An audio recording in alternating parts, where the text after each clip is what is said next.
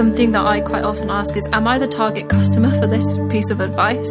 Because I think that's where a lot of things become disjointed because we kind of assume everything's for us, whereas actually, if to use the marketing stuff for a second, which is the most obvious one, like if somebody's writing about email funnels for a hundred thousand person list, if you've got a hundred people on your list, like that advice isn't for you which is fine. It's good advice for someone else, but it's just not good advice for you. So you can, you're allowed to say, okay, no, that's that's not my business. I don't recognize myself in that. I'm not. I don't need to listen to that.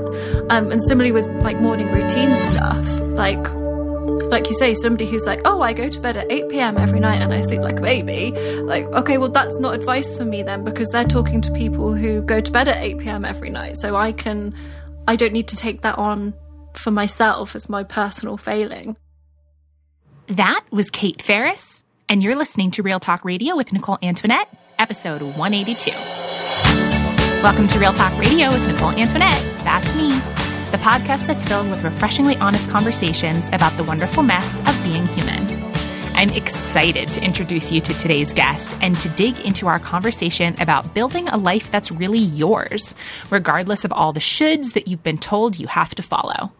But before we get to that, I wanted to say a big thank you to the 400 plus people that are in our Patreon community. It's their contributions of $1 or more per episode that literally make this entire show possible. This is a 100% listener supported show. You probably know that by now, which means that we don't have any ads or sponsors and that these conversations are financially supported by awesome, regular people just like you. You can join us and learn more about all the fun bonuses you get as a community member over at patreon.com slash Nicole Antoinette. Your financial support is what will allow me to keep making new episodes, three per month, and it pays everyone involved in creating the show. That includes me, as well as my sound engineer, Adam Day, and every single one of my guests.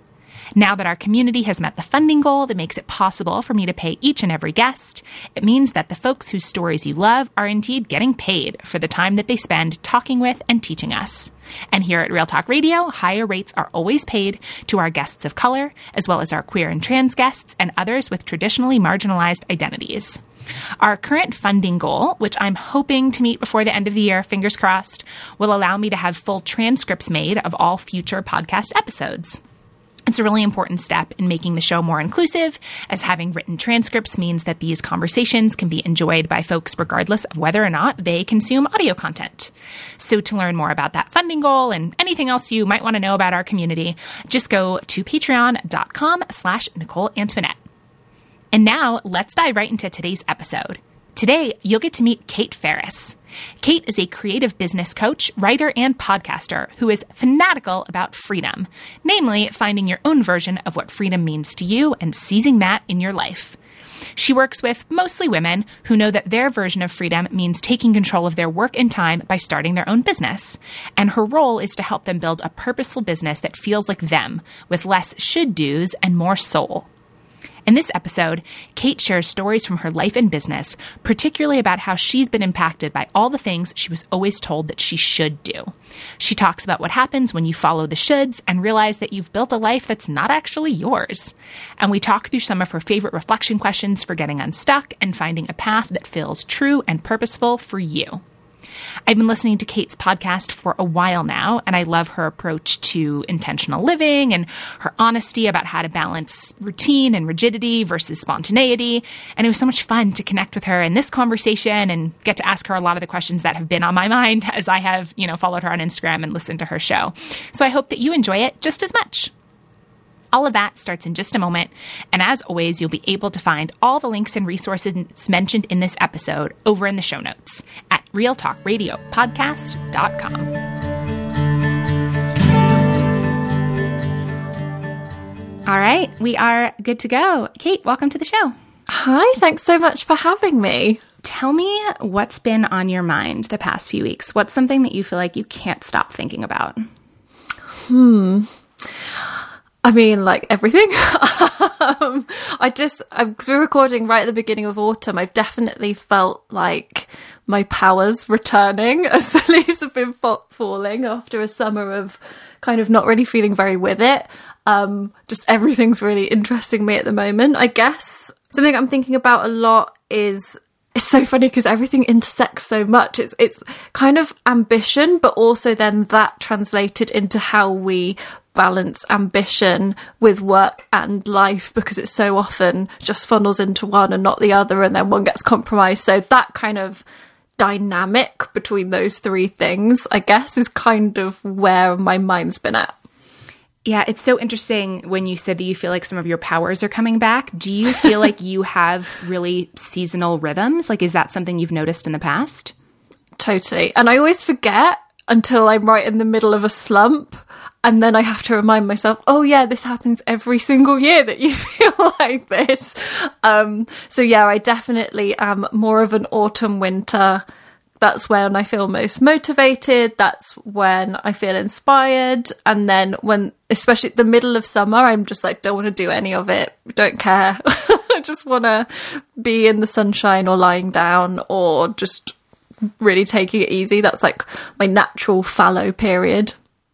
It's so interesting because I feel like the assumption for most folks is that it would be the other way around, that winter yeah. is the time when it's like very hibernatey and don't want to do the things. And so it's like, it's interesting to hear that you've realized that the opposite is true for you. Mm, yeah, I think it's because you're, you're inside so much more in autumn and winter and that gives you some it gives you something to do to to kind of get into work and it makes me want to plan a lot i think just to kind of it's that kind of energy to kind of get in your hole and plan and like really work hard on a project and things like that. So I get that kind of energy where it's hibernatey kind of in that you're just in your hole, but it's also um yeah, not just doing nothing and waiting for summer to come around. Mm-hmm.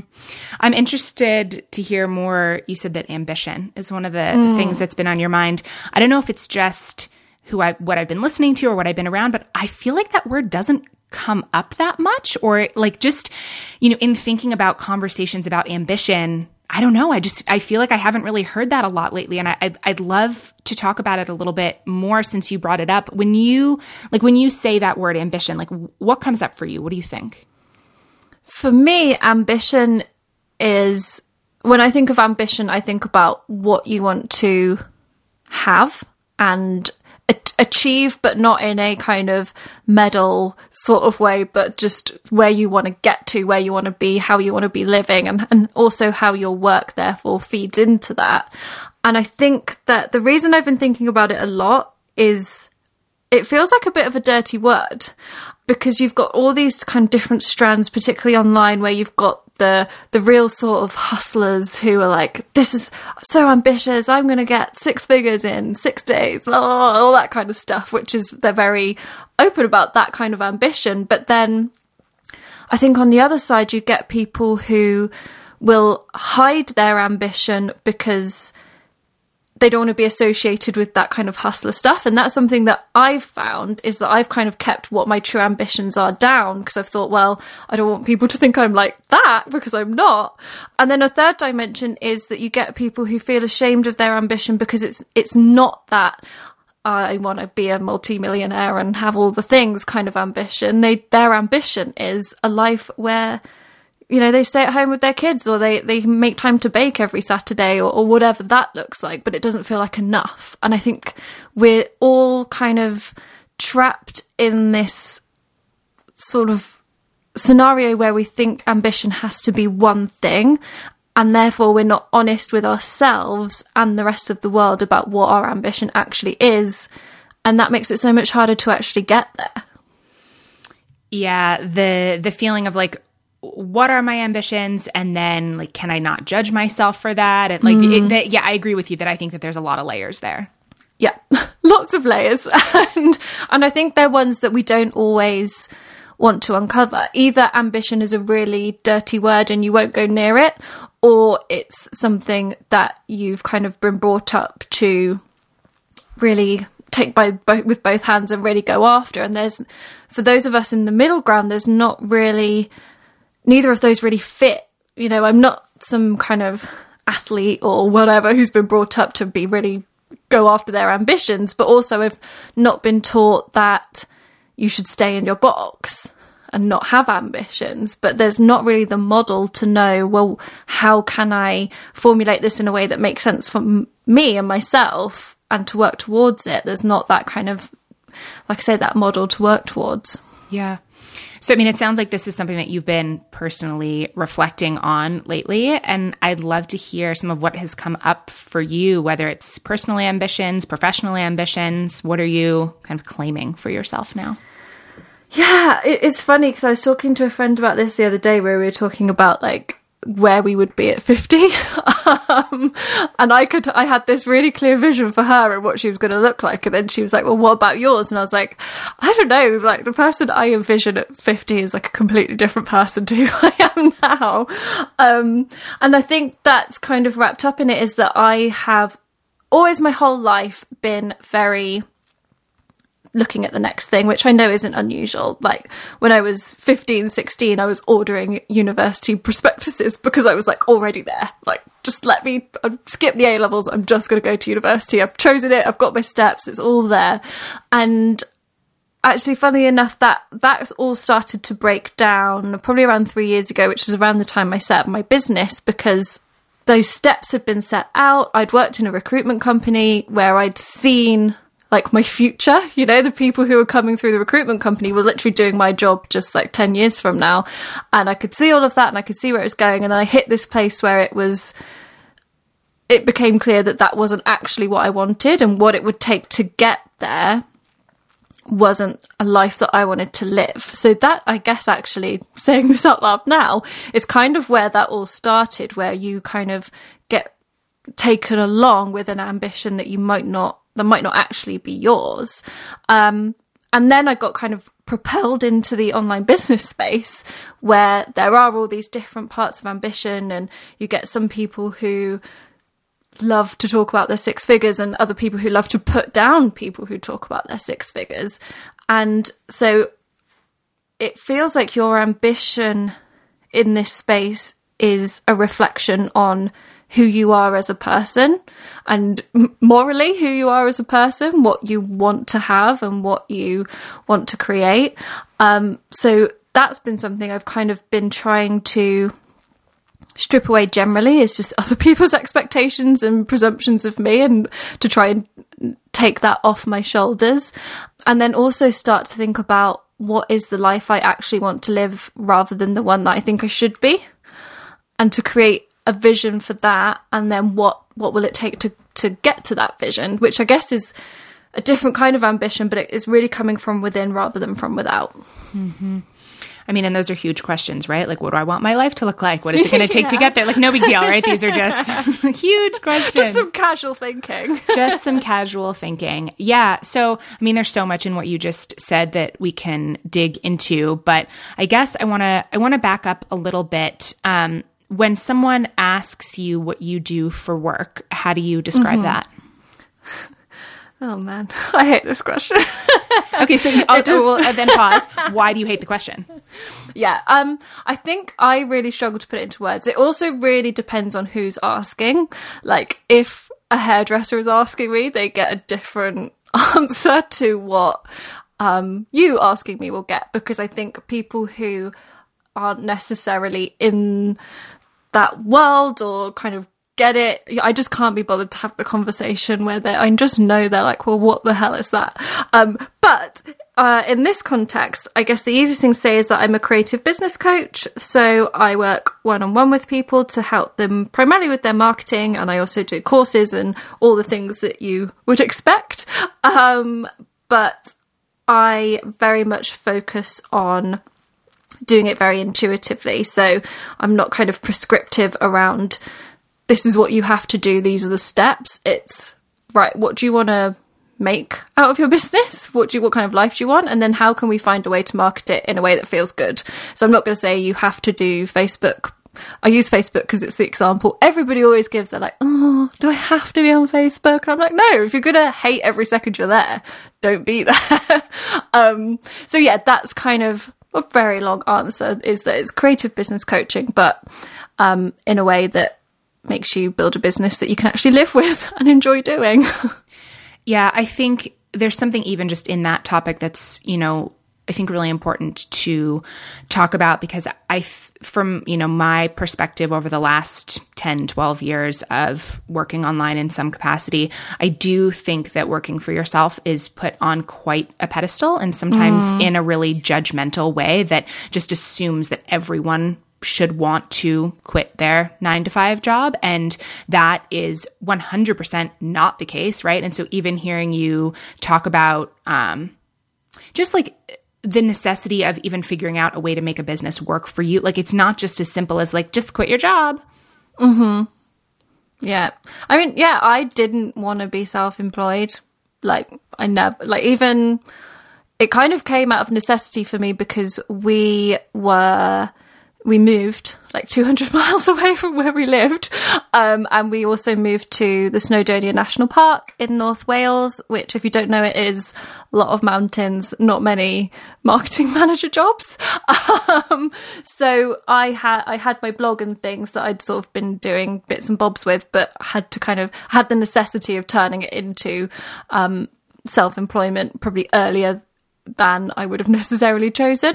But yeah, I totally get that. And I'm always very conscious of it that it's not, it's not the top of the pyramid, right? Self employment. It's not, it's not self actualization. It's not the place where everybody wants to get to. And that there's, there's absolutely nothing wrong with people who don't want to be self employed. You know, um, it's, it's not for everyone and it shouldn't be for everyone because yeah. Yeah.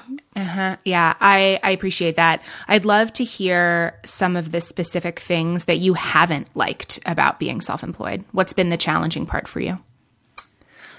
That's interesting. To be honest, I, am kind of struggling to think of things because it's it's all part of it, right? So I know the stock answer that a lot of people would give would be the money worries, and obviously the money worries is a thing, but actually, probably for me, the money worries isn't quite as much, isn't quite as important as the who am I in all of this worries. Um, it's I've had quite a lot of existential crises over the course of the last couple of years of just yeah, who am I in all of this? Um, if there's no business, what's left of me? And also that thing of what do people really want from you? Particularly when your business is helping other people, you get people who take advantage or who they only want what you can give them in terms of information and regardless of whether like you're really ill or you're really burnt out or it's kind of not appropriate to ask me such a detailed question. They just like um yeah we'll we'll still do it. So i guess that's kind of the thing that i haven't loved the most is that kind of working out the difference between yourself and your business self um, when the two are so intertwined. Yeah. Yeah, I can relate to that so much. And sort of figuring out what's personal, right? What you keep mm. just for yourself, trying to decide what to share. I'm going through um, a sort of reevaluation with Instagram right now, personally, mm. and really just kind of asking those questions of what do I share here and why? Like, what's the point of this platform? You know, what are other folks getting from it? What am I getting from it? And a lot of it comes down to what you just said, sort of the personal and professional crossover, right? And I think when you do something where you as a person are very involved in you know what it is that people are paying for it can get blurry and i think that like can ramp up the existential crisis thing that you talked about for sure so you're not alone i can relate to that mm. Yeah, because it becomes that, like you say, they're buying a piece of you, and yeah, that it just becomes so blurred. You're like, do they like me? Do they like this projection of me? Like, where? Uh, yeah, you just there's too many different versions and too many different layers that it can just get really mindfucky. yeah, yeah. Have, what boundaries, if any, have you put in place that have helped you with that? You know, so through all of the questioning and like evolutions of the last few years, is there something that you have found does help with that? To be honest, you know, I have a little bit of a problem with the term boundaries because I think that they can be used for evil rather than good. Um, I think they can be used to be cruel to people. So I, I kind of recoil from that word a little bit and I'm like, I don't have prejudice. But I guess that for me, I am very careful around what I share. So I don't, I feel very responsible for things like friends and family. Like I'd never share like my cousin coming to stay or like my friend's birthday or whatever because that's like I feel responsible but that's going out to like tens of thousands of people.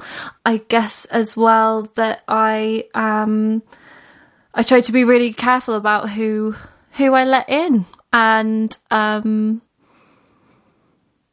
yeah, I'm kind of losing my train of thought a little bit here. no, but I, I, know what you mean. This reminds me, my friend Kate Flanders is someone that I was talking to about this kind of Instagram, social media, personal, professional crossover mm. thing um, quite a bit over the last few months. And one of the brainstorming questions that she gave me that has proven to be really helpful is, you know, essentially she said, like, divide a piece of paper in half and, you know, on the top half, you know, write down the things that you're willing to get feedback on. And on the bottom half, write down the things that you're not willing to get feedback on. And she was like, because as soon as you put something online, you're essentially saying that people can comment on it and discuss it. And I thought that mm. that was a really interesting way of of breaking that down. And it's given me a lot to think about of like what's open for public discussion in my life and what's not. Yeah, that's really interesting. So the things that are on the bottom half of the paper you just don't put out. Yeah. I mean, ah, interesting. And I haven't, it's not like I have a really tight list because I mean, we're having this conversation very in real time, right? Like I'm still working through this kind of stuff. Um, and I think, you know, with, you know, boundaries, or I guess you could use another word if that word doesn't resonate with you, but I think that they're, for me, best when they're not really rigid necessarily, but mm. when they're mm. kind of a thing that I'm constantly re- reevaluating because something that it might have felt really good to share about three years ago no longer feels good, and that's okay. So it's kind of being open to the fact that even that might change, but at any given moment, being aware of this is for public consumption and this isn't for public consumption. Mm. I think that's really interesting what you just said about them being very flexible because that's something that I really rebel against in lots of different ways is that feeling very boxed in by things that I've set for myself, whether that be a boundary or routines or, you know, this, I do this on this day uh, every day, that kind of stuff. I find very boxing in. And I have one of my greatest learnings over the last couple of years has been to work very intuitively and really feel my way through things. So I'm much more likely to be kind of sat on the edge of putting something online and it will be how I feel in that moment that defines whether or not it's going to go there or not. And that will be very different from day to day, from hour to hour, just depending on what else is going on and where my energy is. But I think I do take things much more on a kind of case by case basis of can I deal with this right now or can I not deal with that right now? Mm-hmm. I think I put a blog post out recently and it was one that I mean, at the time, I wasn't feeling very confident just in general about myself. I'd had like a knock. I can't even remember what the knock was, but I'd had one and I was feeling a bit like, oh, I've got nothing good to say. And I put it out because I needed to just get something out that week. And obviously, that was the one that somebody was like, oh, wow, you sound very sour in this post. And I just was like, I shouldn't have put that out. I all my energy was like, this isn't right. This is you, this isn't, you can't take whatever's going to come back from this. You can't take it. But I did it anyway. So I just deleted the post because I was like, it's not worth it. It's not worth. It wasn't right. Shouldn't have done it in the first place. This is a, a checkpoint to come back to to remember. Don't just put something out because the routine says to put it out. Just check in with does it actually feel right in the first place. Yeah, I struggle with this too, like finding the balance between routine and I don't know if spontaneity is the right word, but kind of what you're talking about of being committed and being scheduled and focused and having the things both like at work and professionally that I sort of like building the container that I know keeps me feeling my best and yet not letting it be so rigid that there's no room for grace or for changing things mm-hmm. around when my energy doesn't match up to that and i mean i think this could be a whole conversation you know on, yeah. on its own but and of course there's no easy answers but can you i don't know like give an example of how that looks for you like are there some things routine wise that kind of you you do really stick to and then other things that are more free flowing like it's yeah, and like I said, I'm not looking for you to have like the capital A answer, you know, mm-hmm. but I think that this is a really relatable challenge of, you know, how strict to be with oneself. Mm. So I, in terms of like what I put out every week, I'll always put out a one when I've I've got a podcast. So generally, when I'm running a season of that, there will always be one going out because they're kind of pre-recorded and done. Um, and I do more times than not put out a blog post every week. However, if it's the week before and I'm like, I just, I'm not going to write anything good. I'm not going to just write something to put it out. And I know that there are more important things for me to be doing than putting out a blog post that's not very good. um, and then in terms of, um, like day to day, week to week. So for example, if I sit down and I've penciled in. I literally do all my planning in pencil because I change it around that much depending on how I'm feeling. So if I sit down and I plan to do a blog post, but I'm just not feeling it, then I'll rub it out. I'll do admin instead and I'll do a blog post maybe in two days' time when I'm feeling better. And yes, yeah, so I do it very intuitively. I have a couple of things big things I want to get done in the week. Doesn't matter when they get done, just kind of as long as they do and they get done at the time they're going to get done best. Um, and yeah, and then little things like uh, if I've got any creative work to do, that always happens before I go anywhere near to checking my emails because that just sucks the creativity out of me. So little things like that where I know the areas where I need to protect my energy. Um, but also just to kind of be like, how do I feel in this moment? What's the best thing for me to do right now to capitalize on how I feel in the, this moment? Mm-hmm. Yeah, I operate similarly. One of the the things that's worked really well for me is I try to identify, um, and I, I usually do my plannings on Friday, my planning on Friday afternoons, like for the upcoming week uh, for work. And I'll try to identify two or three high impact tasks per mm-hmm. day.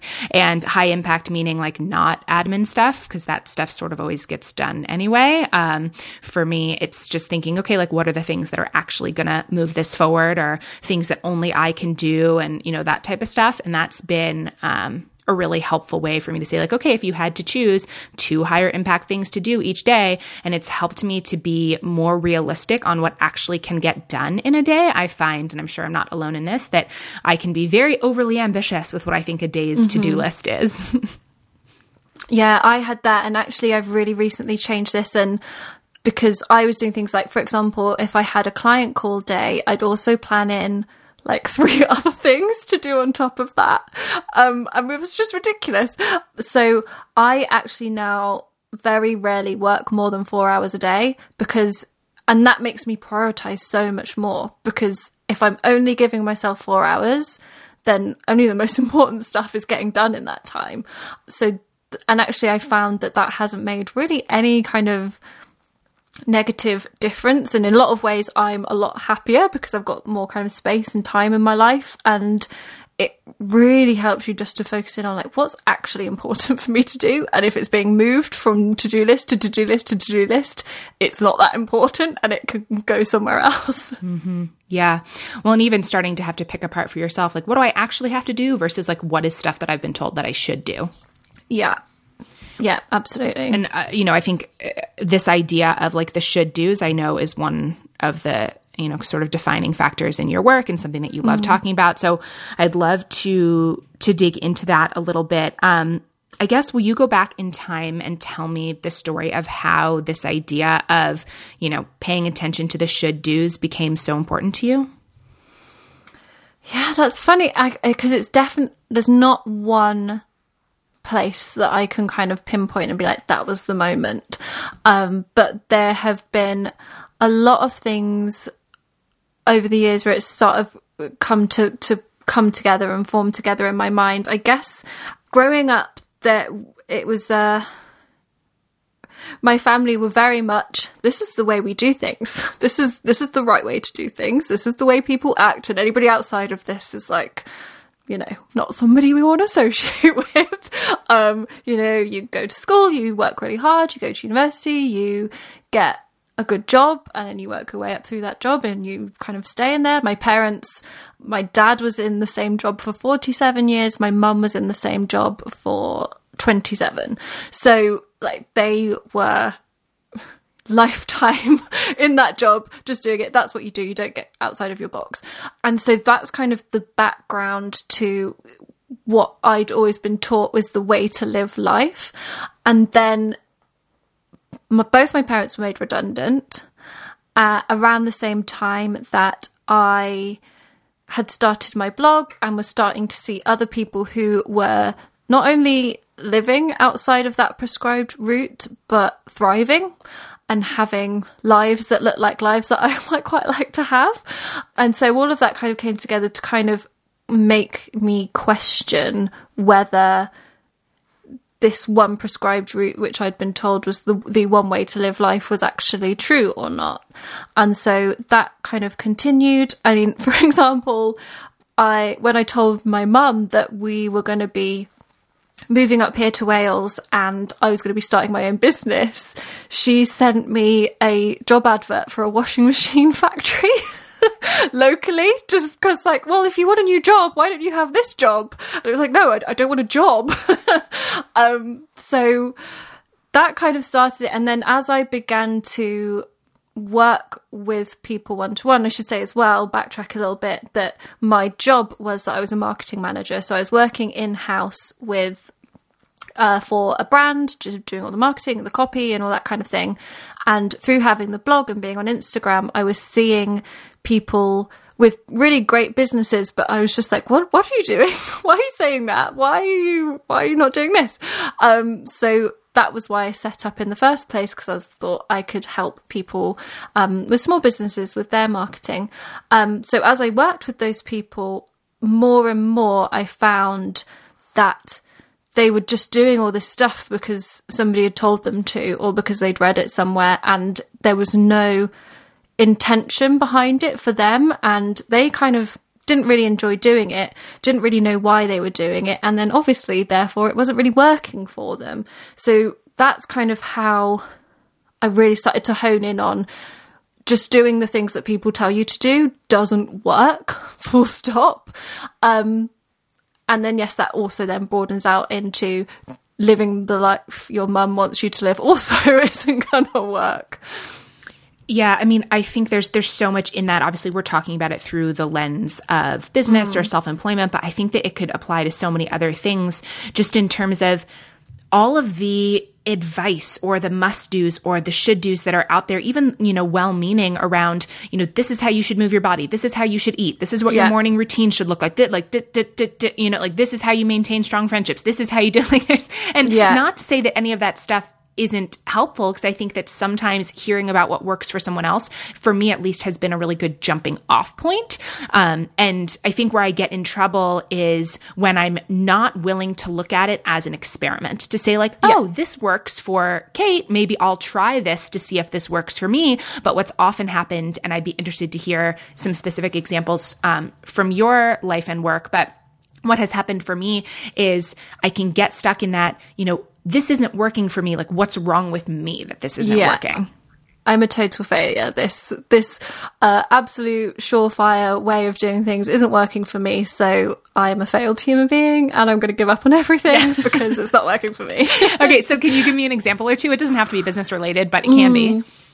Um, so the one that comes to mind for me is that I um, was in, in, in terms of the existential crisis that I referred to earlier, was kind of very much trying to think, well, I need to find an identity that is myself outside of work. And I was reading uh, a blog of somebody who was like very hobby orientated.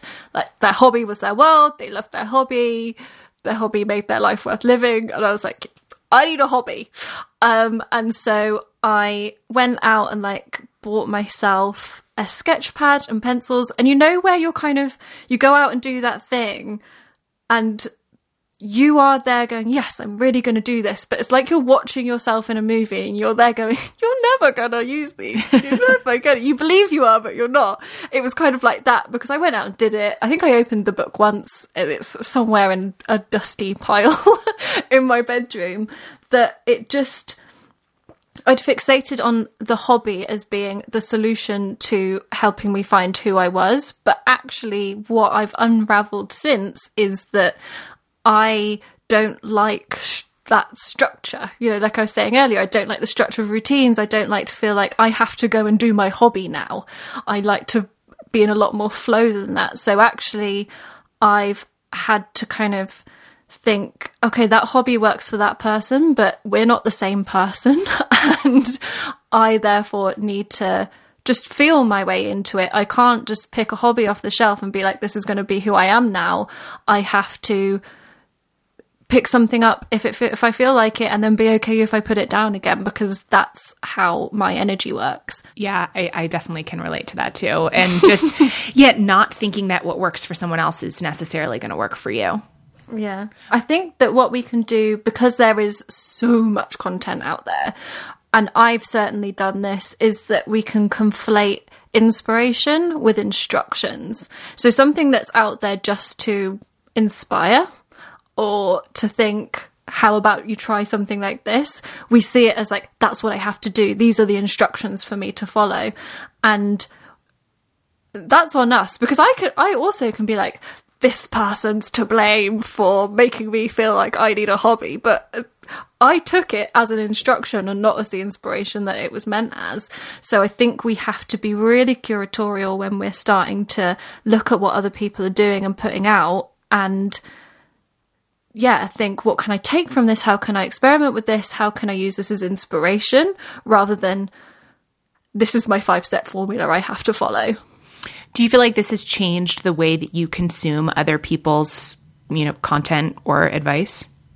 Um yeah, I think so. I think I always try to apply it back and to if I can't kind of I never listen to a podcast or whatever and I'm like, okay, that's what I'm going to do. I'm going to, I always think, okay, well, how can, does that sound like me?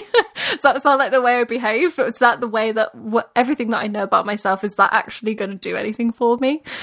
So I definitely am conscious of that and the way that I consume things now more. I'm better at it in terms of business stuff because I feel kind of more confident there. It's when I see somebody having like a lovely time at their hobby, that's where I start to waver because it's not an area I feel quite as confident in. But I also try as well in my creation of content to not be too prescriptive and I've moved very much away from a this is how you do X to a this is how I have tried X. Mm-hmm. and to to uh, put it out there as a this is what's worked for me. This is my story. You can take something from it but this isn't at all what you have to do.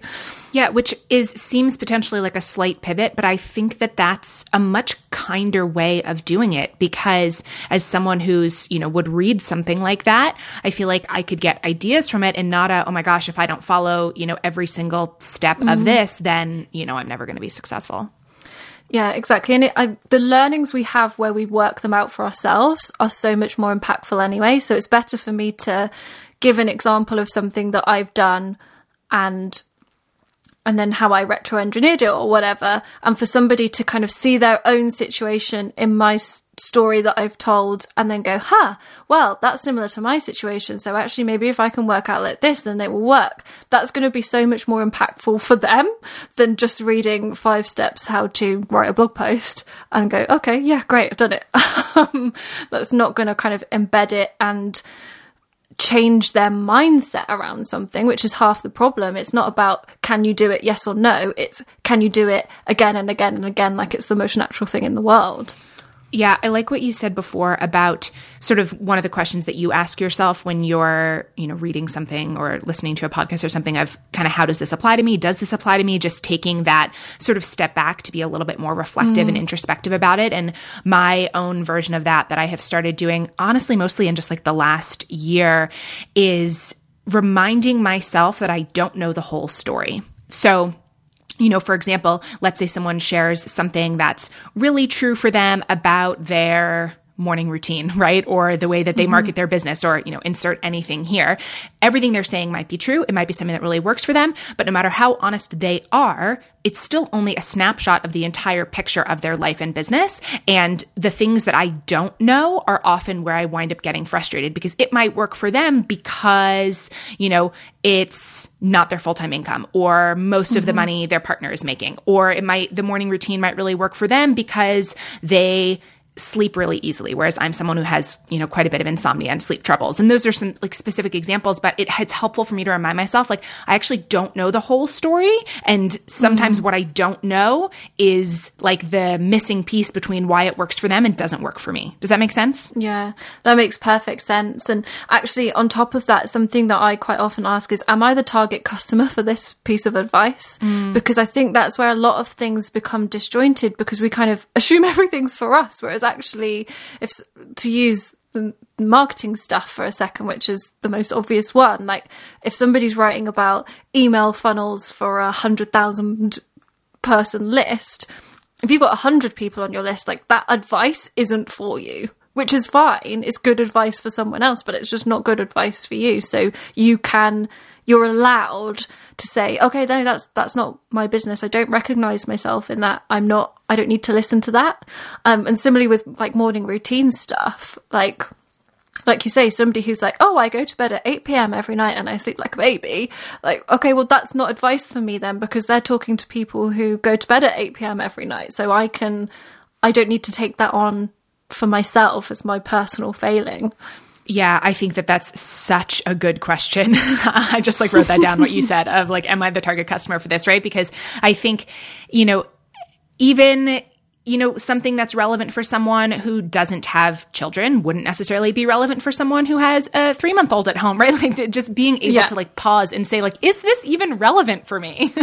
yeah so kind of going back into the the business side, you know, you said that you started your own business maybe sooner than you would have and out of, you know, life circumstances. Can you share some of those maybe shoulds that you felt the pressure to do, if any, at the beginning that you've wound up either eliminating from your business or just things that you don't do anymore? Mm. So, funny enough, when I started my business, I was like doing all of the things. So I'd made maybe three, uh, yeah, I had three coaching packages, and then I had eight freelance digital marketing services, and then I had something else like. Um, I think I was doing like brand sponsorship and stuff like that. So I had like all of the things that I was doing, and I absolutely no one hired me because they all came to my website with like who the what the hell? There's so much stuff here. So i was just doing and the reason i was doing well i put up the freelance uh, options was because that was a definite should because i still couldn't quite get my head around where the value was with the kind of coaching aspect of it. And I was like, this is the tangible stuff that people are going to want to buy. I can say that I do this number of hours on someone's Instagram, and therefore that is like a proper business service.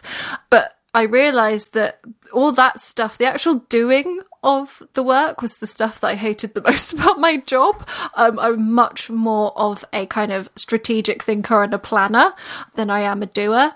Um, and I also realized that people who were starting their own business didn't want to outsource stuff because it was their little baby and they wanted to do everything and they wanted to feel ownership over it. They wanted to, they just didn't know how. And so that's actually where the real value was for the person that I wanted to work with was in that kind of teaching space. So that was a real should that I got out the way quite quickly. Um, and then I guess over time, it I've always dabbled between whether the client work is a should for me or not. I think it really depends on what kind of season I'm in um, and how much I'm relying on it because it's a really obvious thing, right? You know, to do one-to-one clients, do a coach, do all of that. But I find it I find it quite difficult sometimes to balance energetically. Um, it's not something that I enjoy as much as like getting really stuck into creating a new course or something like that. But I also do really like it. Um, so it's a that's something that I'm still kind of up and down on a little bit about whether am I doing as much one-to-one work as I am because I feel like it's what you should do or am I getting enough from it that it's it's a want to as well. Yeah, so I'm interested in sort of what your decision making process is. And it doesn't have to be with that thing in particular, but what's been helpful for you in regard to accessing what's true for you and what's really your intuition versus like the potentially mm-hmm. internalized shoulds? Yeah, this is a really interesting question because it's been quite a recent development for me, actually, because for a lot of this year, I've been like grinding myself into a rut with going forwards and backwards over the same questions and not really getting anywhere with them. So, what I've landed on, which is really helping me at the moment, is to have a future vision which is connected to my emotions and not to my thoughts. So I literally just kind of lie down on my bed, close my eyes. I was like, how do I want to feel in six months' time? And what it was, it was like in a garden. It was either early morning or more likely knowing me in the evening because the light was really low and I could smell the flowers and it was very very sensory like that and I had the feeling of not needing to be anywhere. Like I had the option of going into work or I had the option of staying in the garden and there was a kind of free feeling of freedom in that and there was I knew I didn't have an appointment to get back for. So I held on to that feeling of the vision and I can kind of go back there anytime I need to. but anytime I'm now making a decision, I think about how it makes me feel very intuitively in my body. And if I don't get the same feelings as I do in that vision, I know it's not taking me to that place. And so that's now how I'm finding it easier to goal set in a way that's very truthful and aligned with what I really want because it's not up on the kind of cerebral conscious plane. It's very deep down in my emotions and my decisions. Um, oh, sorry, in my intuition and my emotions. But you know, the the part of your brain that controls decision making is the part of your brain that controls emotions. So it actually makes sense to. That's how your brain can know the decision's right because it feels the same way as a right decision. Yeah, so using that vision that you just shared as a compass, what's one thing mm-hmm. that you either decided to do or to stop doing with that vision in mind? Um, so I decided to do um, to focus on more courses in my business so um, and more premium courses as well so i had some like smaller ones but you know they weren't making a whole lot of difference because i knew that in order to get to that vision i needed to reduce a reliance on client work. So I needed to have the kind of the creativity and the optionality that comes with having a more one to many based business model. Um, and so in tandem with that, I also kind of really cut down on my one to one clients. Um, so I do like maybe two people a week at the moment, but that is absolutely the limit of what I'm going to do because that's where they get the best out of me. I get the the want to rather than should do um, element out of that part of the work.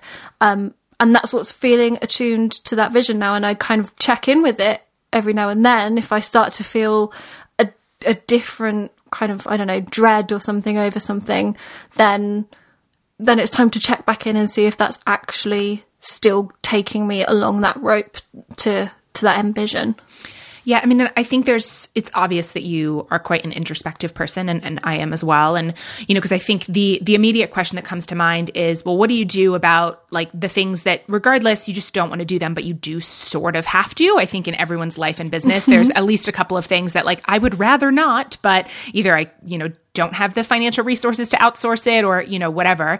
And I have found for me that when I am connected to, you know, a larger vision, kind of like you said, that it's much easier for me to tell the difference between this really isn't the right fit for me. And I have this icky feeling because I don't like it, it doesn't match versus I know that I kind of need to do this, but I don't really want to. Like, it's easier for me to just mm-hmm. give myself that, I guess, a little bit of like tough love or that push of you don't have to be in the mood to do something in order to do it. Like, just get on with it is a lot easier for me to do when like it is a building block in the direction of the way that I want to go, even if like the task itself isn't like the most joyful thing.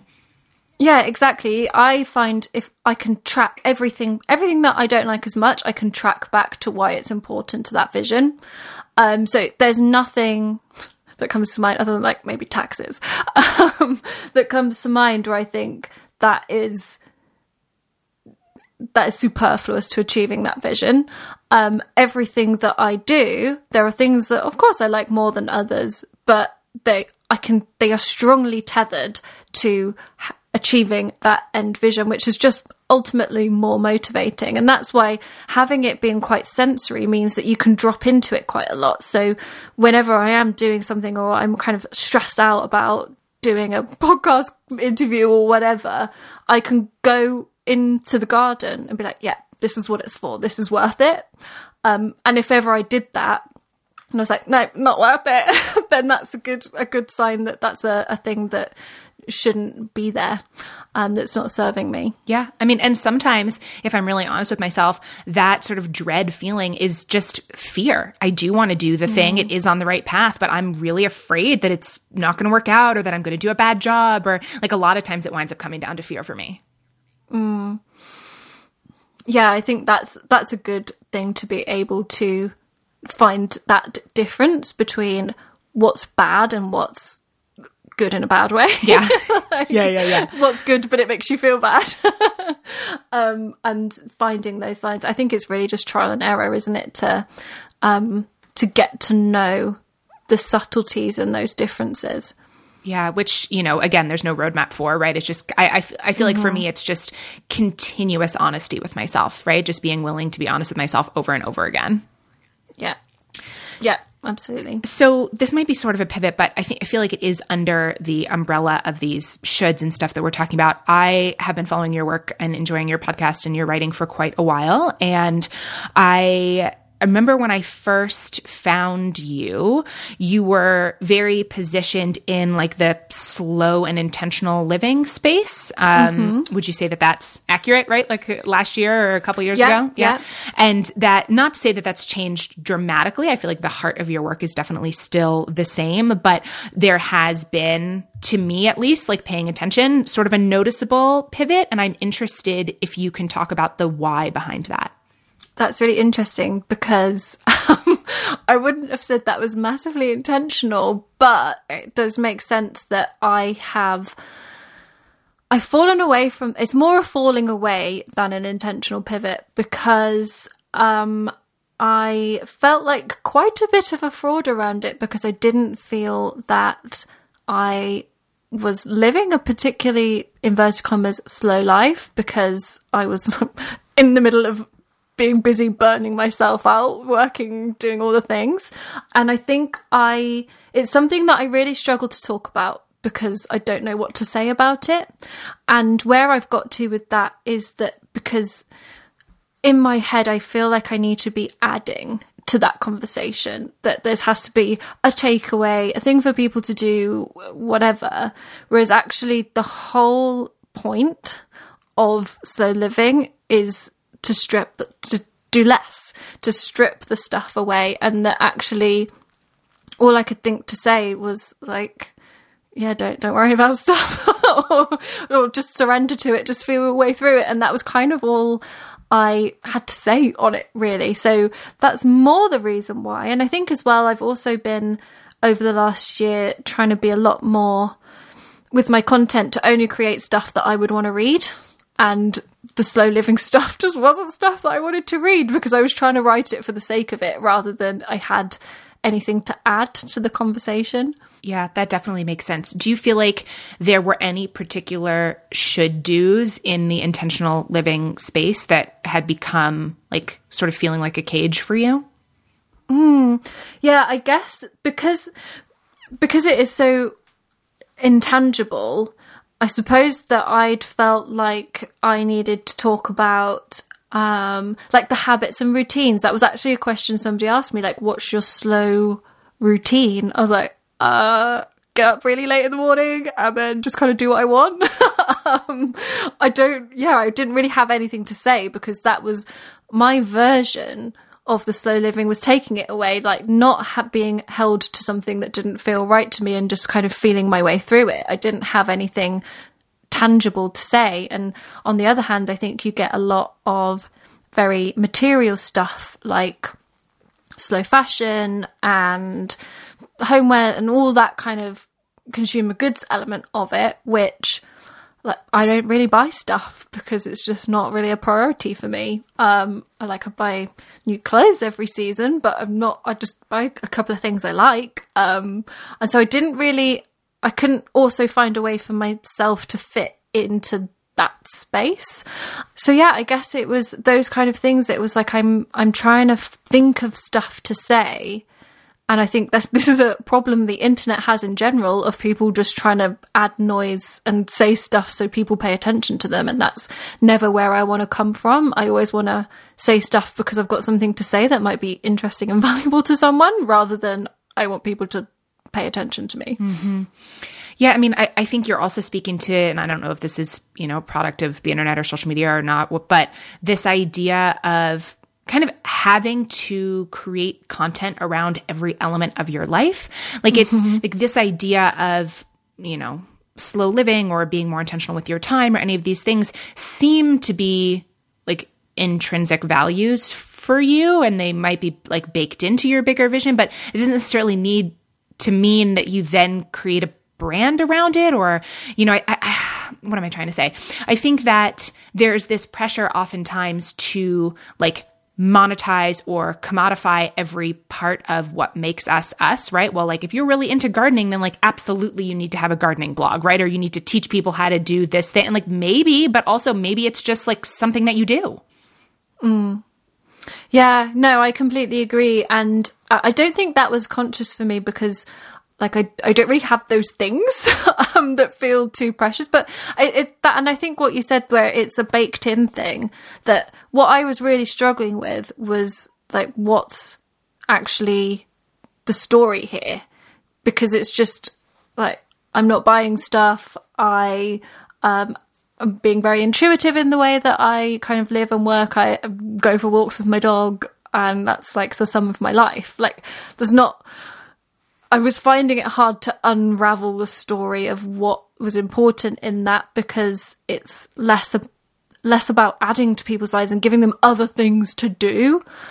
And it was much more about let's just not do those things instead and just focus on these five that you want to do rather than having 50 things that you've got in your life. Just do the five that you want. Mm-hmm. um, and that's okay. You don't have to keep adding more and more and more and more yeah. So the next thing that I want to ask you, I don't really know if it comes into play around like this time of your life or the last year, but when we were emailing a few weeks ago, you said something that really struck me that I've been thinking about. You said, What happens when you've built a life that's not yours? And I mm. felt like that was such an honest question and made me want to ask you, like, tell me more, tell me everything. Like, sort of what was behind that for you? Like, that idea of what happens, like, what does happen when you've built a life that's not yours? Yeah. I think that um, and we've kind of picked on on a few things with it that I well, it's mainly this year. Um, well, actually, let's let's go back a little bit more. So by the end of last year, so 2018 was my first full year working for myself, and I earned twice as much as my old salary in my old job and was kind of like doing all the things, doing all the work, had loads and loads of client work. I'd done like three workshops in three cities in three weeks, and I'd done just been doing, I think is the key word, and very much entered a period of burnout that took really most of this year um, didn't realize it for a long time. I was just like, I feel really awful all the time, and didn't really put it down to anything. But very much towards the end of that last year and coming into this year, I knew that something wasn't right, that the balance was off, and I got, you know, set to work finding that thing that was wrong and was trying to be really, really proactive with designing the life and the day to day that I really, really wanted. And um, as I was saying earlier, like looking to other people and being like, yeah, that looks good. I'm going to take that package and I'm just going to apply it here. Um, and so for me, this year has kind of been characterized by a lot of false starts of putting on other people's clothes and then trying to walk around in their life and, you know, their family and friends don't know me and their clothes don't fit because I'm not them.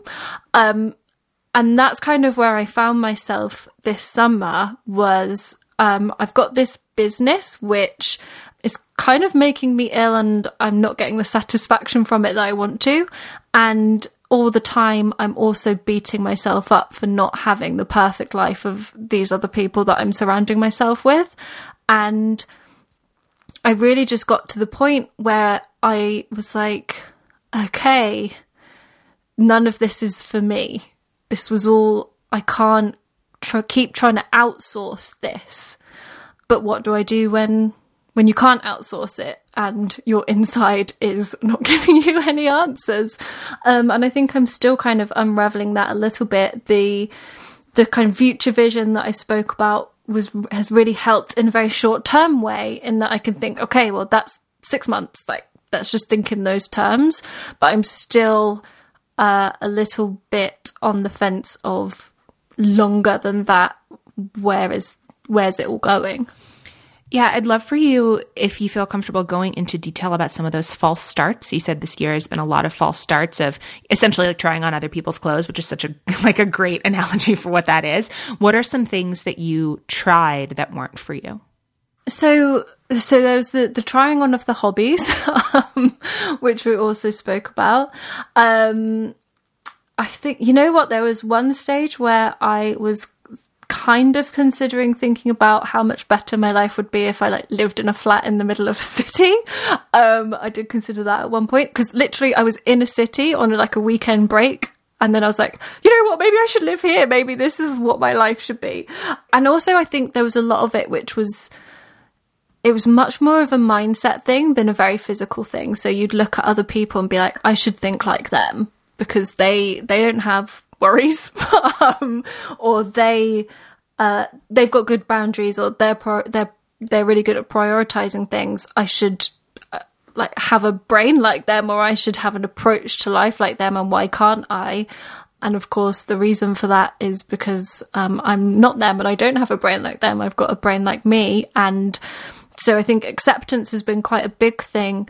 Of yeah, I'm going to overthink some stuff, but I can either choose to listen to it or not. And that's, and really taking it back to slow living a bit is kind of the crux of the slow living for me is the choice of this is something that is kind of ingrained in me and is a habit or or whatever it is but it's the choice to let that overrule or to ignore it move through it learn to live with it and focus on what you what makes you happy in that moment. Mm-hmm.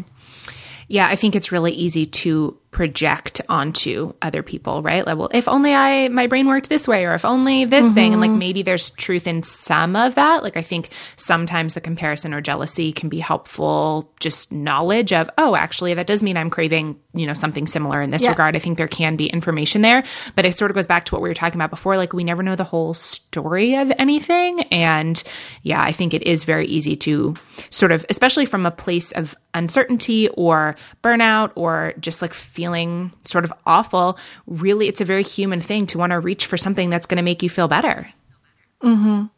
Yeah, we want we want the kind of the crutch or we want the the jumper you can put on or the five step formula because that takes away the work right that's so much easier i'll just follow this and everything will be fine and i think the self awareness around that is really key because you can get to a point where you've spent 6 months knowing something's not working, but then not actually going to the reason why and just saying, oh, this model's not working, so I'll try the next one, and then I'll try the next one, and I'll try the next one, rather than after the first one or two hasn't quite worked, then taking the step back and be like, okay, well, why isn't this working? Because there's one common denominator there, and that's me. So there's something that's not not a failing, but something within me isn't gelling with this. So what do I how can I know myself better to know what's gonna fit and get me to the place that I want to be, which is ultimately like fulfillment and happiness and joy. Mm-hmm.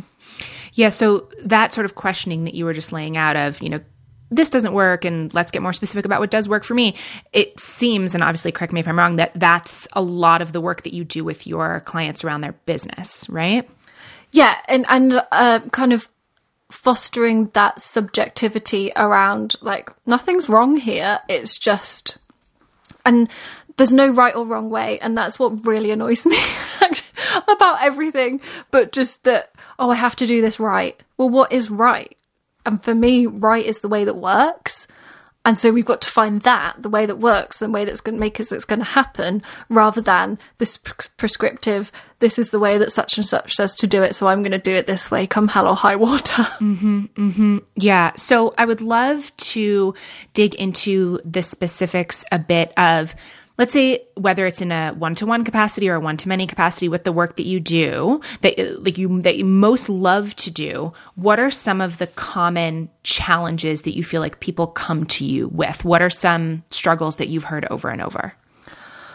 Oh, um, I think a lot the the kind of key one, the base one, is that people come with a business that's kind of formed in some capacity, um, but it's not kind of getting people it's not moving forward there's no momentum they don't really know what they're doing um, and they just feel very lost. And there's always two reasons for that and one is that they don't have a core purpose and the second is that they don't know who they're doing it for.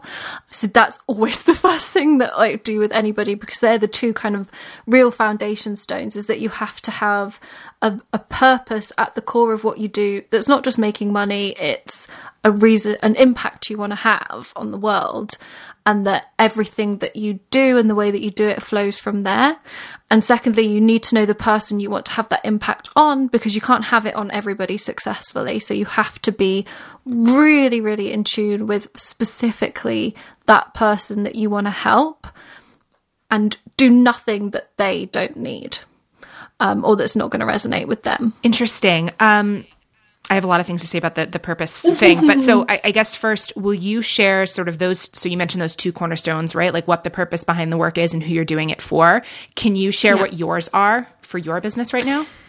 Yeah. So my purpose is that I, I believe that everybody should live in a way that feels like freedom to them. So I do that by helping people who's who have discovered that their version of freedom means running their own business and doing it in a way that feels good and not just striving endlessly for striving's sake. So that's very much where my focus is. And then the people who I do that for is people with small businesses, you know, whether that's on the product side or on the service side, who are, well, I actually have people who are either kind of ready to take the leap and they're ready to go and actually put it out into the world. People who are a few finding their feet in it, and then people who are also wondering what's next and they've developed it and now they're like, now where do I take this thing that I've made? So I have those three kind of core, they're all the same sort of person, they've all got the same values, but they're at three different stages. Yeah, obviously, I'm not surprised that you had a very clear answer to that question, given given that this is the work that you do.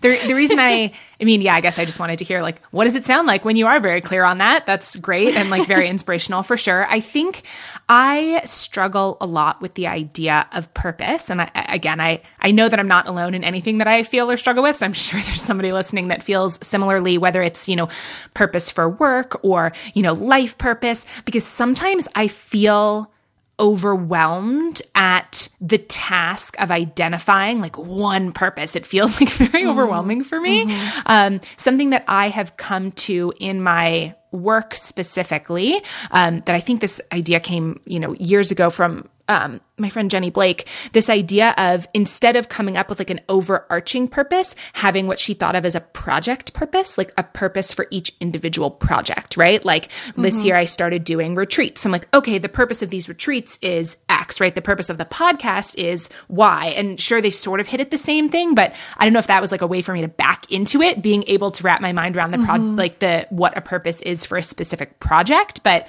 it's interesting to hear for you to be like very clear on what the purpose is of the business overall.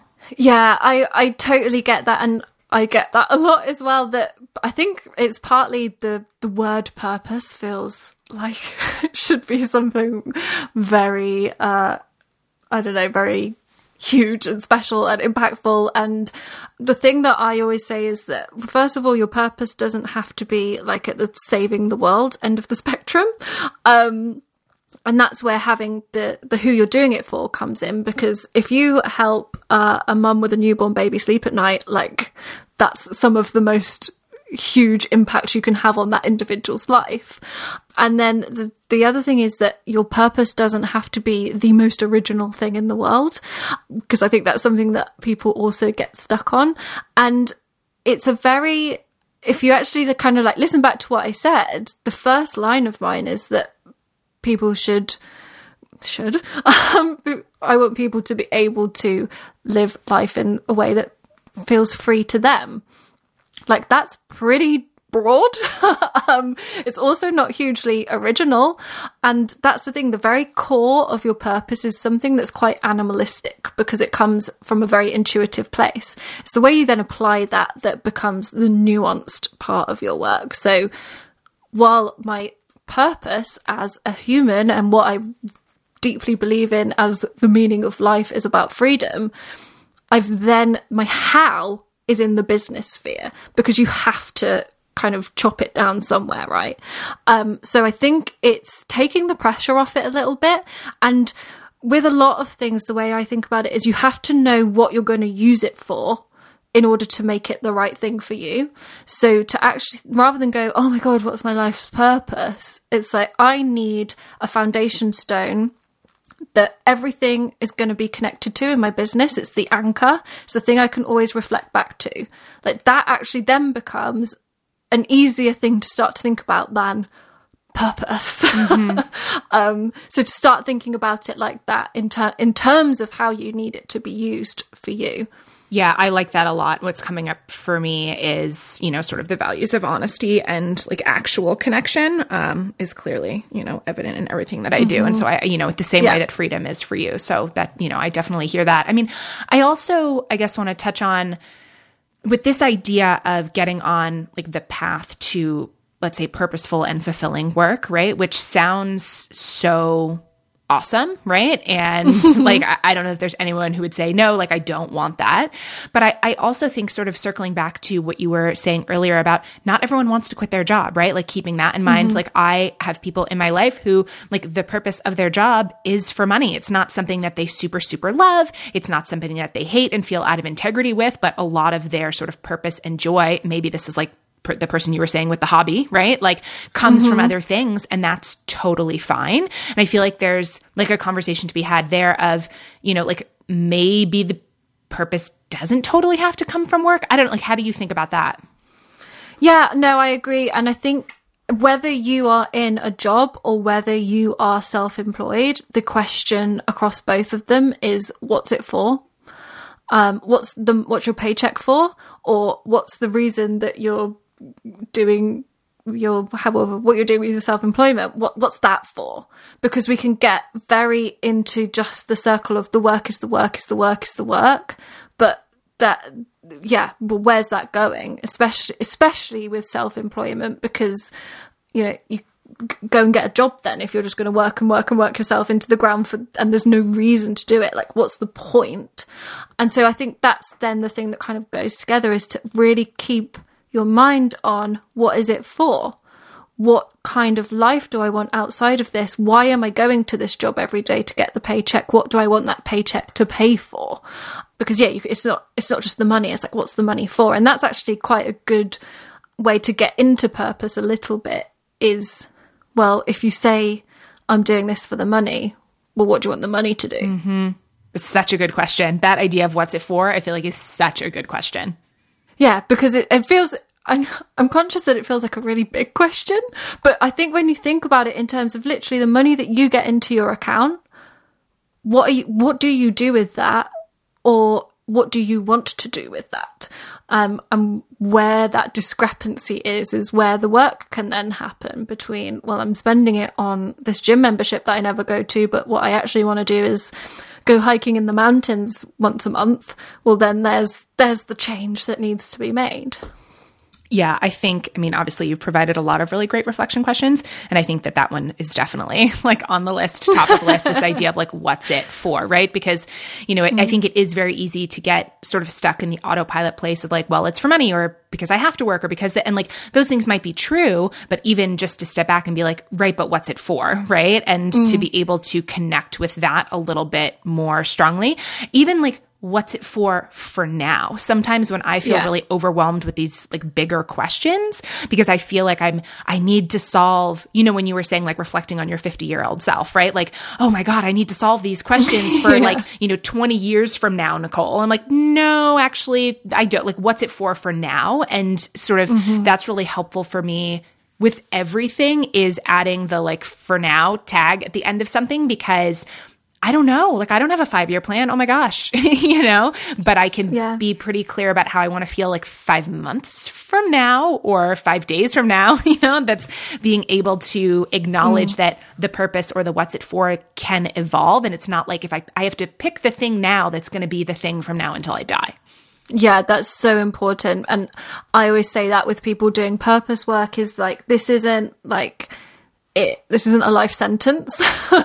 it should be a really, we put all these kind of blockades around it and it should be a really positive thing to kind of work out with yourself. And it's not, there's no pressure on it at all. You, just as you're not going to be the same person when you're 80 as you are now, doesn't mean that your purpose and what you want is going to be the same. It's, it should evolve. It will evolve. It can't help but evolve. Um, but I think that the what the what's it for question also does is it helps you to see where other things aren't working towards that as well. So if the paycheck is for hiking in the mountains once a month, but you have to you know you don't get holiday time from your job or your job just has really inflexible hours that means you wouldn't be able to do that then there's another problem here um, so it can kind of see if you know where everything's going to flow to then it can flow. But if you've got all these kind of big rocks in the way that you don't even know are there, you, you can't kind of navigate it. You can't even begin to navigate it. Yeah, I also think sort of the what's it for can, and I don't know that I've used that specific question, but sort of reflection that I've done around this sort of topic and area has really helped me to be more honest with myself about when I'm trying to do something just to be impressive which yes. like well, is not i mean i think that's very human and also like doesn't make me feel the best right if like the real answer is the sort of the question that i ask myself that i've i've shared lots of times before with other folks but is you know if you couldn't put this on social media would you still do it right and like mm-hmm. i think that that sometimes for me is like an interesting like am i just doing this because I want to be seen a certain way. And that's not always a terrible thing, but that sort of goes under, I think, that umbrella of the what's it for. And if the answer is mm-hmm. like to be shiny and impressive, like mm, it's probably not like the best. If there's no other reason to do it, it's probably not the best choice for me. Yeah. I've had that recently as well where I, I thought, like I like I should be doing a lot of kind of public speaking and I should be going to events and conferences and like whenever you see somebody on Instagram who's speaking somewhere, I'd be like, damn it, that should be me. Um, but then I realized that I actually want to be asked more than I actually want to do it. So I just want, I want that, um, recognition that, you know, you, you're good enough to come and come and speak at this conference rather than I actually want to do, like leave my house, take the inevitable six hour journey to get to wherever it is and stay somewhere and then feel the nerves for two weeks. Like I actually, I don't want to do that. And if what's it for is to feel peace and spaciousness in my life, then and freedom in my life, then that's not actually contributing to that. And I want it just because I want to be asked. Yeah. I mean, which is a totally honest thing to say, right? Like, this makes my ego feel good, right? Like, ask me, tell me yeah. I'm special. yeah. Okay. So the, the public speaking is a really clear example. Are there any others um, that you can think of, whether in your personal life or in your business, that once you were like really reflecting on what's it for, does this fit with the vision that you were like, oh my gosh, like, no, I shouldn't be doing that? Um, I think the big one was the the amount of one-to-one client work I was doing, which has kind of always been at the back of my mind, is that like I once left a job because they wanted me to speak on the phone. So it kind of doesn't make sense that all I do is speak on the phone to people. I'm just like one of those people who hate speaking on the phone, get like really anxious about it. Um, and so it makes sense not to have an entire income revolve around the necessity to speak on the phone. Um, and I think there was a should do around that because it, it's the obvious thing to do. I think as well, a lot will, again, this is going to be another episode in itself, but a lot around friendships and what they should look like and what they sh- I should get from them, other people should get from them. I think that's a thing that I've had to kind of be really realistic with the the scenario in that like my closest friends we literally live at four corners of the country. So we're not going to get to see each other every weekend for cocktails. But also i am somebody who is very content in my own company. I'm much better meeting up a couple of times a year rather than having somebody constantly on my doorstep. So actually maybe the way things are is what works for me better than this kind of should do vision of friendship where you're all in each other's pockets, maybe that's actually not what's going to work for me. Mm-hmm. Oh, yeah. I think it is really easy to get swept up in sort of whatever the of the moment kind of cultural narrative is around it, mm-hmm, right? Yeah. Like this is what your marriage should look like. This is what like your friendship should look like. And, you know, to think like, oh, well, what's wrong with me that my friendships don't look that way? And it really sort of that place, I think, is such a rich ground for, like you said, stepping back and being like, do I even want that? Or do I just want to be asked? Right. Like, or whatever mm, the version of yeah. that is. Like, do I actually want friendships where we have like that much interaction or that much high touch time? And for you, maybe the answer is no. Like, or like, do I want to be able to like perform friendship like that on the internet, right? Like there's just like there's something in mm. that that I think is interesting. Yeah. And I think uh, actually a way into that is to think about the logistics. Like I was kind of saying with the public speaking, like if you have to get up in the morning, you have to know that you've got this thing to do later on that day and you can't really get into anything else. And you know, you have to get on a train later and you'll probably have to stay at someone's house or even get a last train home. Or, or like when you start to think about those things, if it's still not worth it, or if it's not worth it after that, then that's probably a good sign. And or actually, if you think, yep, yeah, although those logistical nightmares I still really want to have that vision of friendship, then then that's also going to give you a bit of a steer because we get so unrealistic about stuff. We see, you know, like you say, you don't see the whole story. We see like I don't know, on Friends, they're there in the apartment. We're like, yeah, that's so nice. But we don't see like Phoebe on the bus for three hours trying to get there, right? Yeah. Yeah. No, I, th- I think this is such a good question. This idea of like, do you want to do the work, like the actual work yeah. that the thing requires? Like it's very easy to latch onto like the sexy fantasy of the thing, right? Or, you know, for me, I think a lot about sort of the gap between the fantasy of the thing and the reality of the thing. And a lot of our like disappointment i think lives in that space of this isn't what i thought it was going to be like right? Whether that yeah. whatever it is it could be any of the things that we're talking about. And i really like the thought exercise that you shared of pulling it into the logistics. And i just had a conversation with a friend the other day who is potentially interested in um, organizing or you know doing live events or you know something that's not online like taking her work offline. And um, mm-hmm. one of the things she said is that she's like but oh my god i don't want to plan any of the logistics right of it. And which is completely fair, right? So either you hire someone mm-hmm. to do it or you don't do those yeah. types of events. And one of the things I realized in that conversation with her is, you know, in the retreats that I'm hosting, I love the logistics. Like I will make the yeah. spreadsheet, like I will figure out the meals we're going to have. Like I, I really do love all of the things that go into putting on a retreat, not just leading the retreat when I'm there. And I'm like, oh, right, that's what makes this a good fit because I love doing the work and not everyone, and I don't feel that way about everything, right? There's plenty of things where I'm like, oh mm-hmm. gosh, I don't want to do the steps that that requires. But I think that there's something really powerful in like, if you're going to have to be doing the work of whatever the thing is, like I think about this I used to run a lot and I think about this sort of the analogy of like training for a marathon, right? Like it's like very sexy to think about crossing the finish line, but like do you actually more often than not on more days than not like want to do the training? And for me the answer was absolutely yes. I liked the training even more than I liked the racing. But if you don't like the work, it's probably not worth it. Mm. Yeah, I think the quote that they use a lot is like I can't remember exactly, but how you spend your days is how you spend your yeah, life. Yeah, the Annie Dillard right? quote. Yeah. Mm-hmm. Yeah, yeah. So it's and that's true in terms of like the dreamy stuff but also the non-dreamy stuff. Like is this how you want to spend your life? Is this is how you have to spend your days? I think that you turning that on its head um is another way of thinking of it. Because yeah we can be like oh i want my life to look like this and so i need to do more of it in my days. But actually is that how you want to spend your day?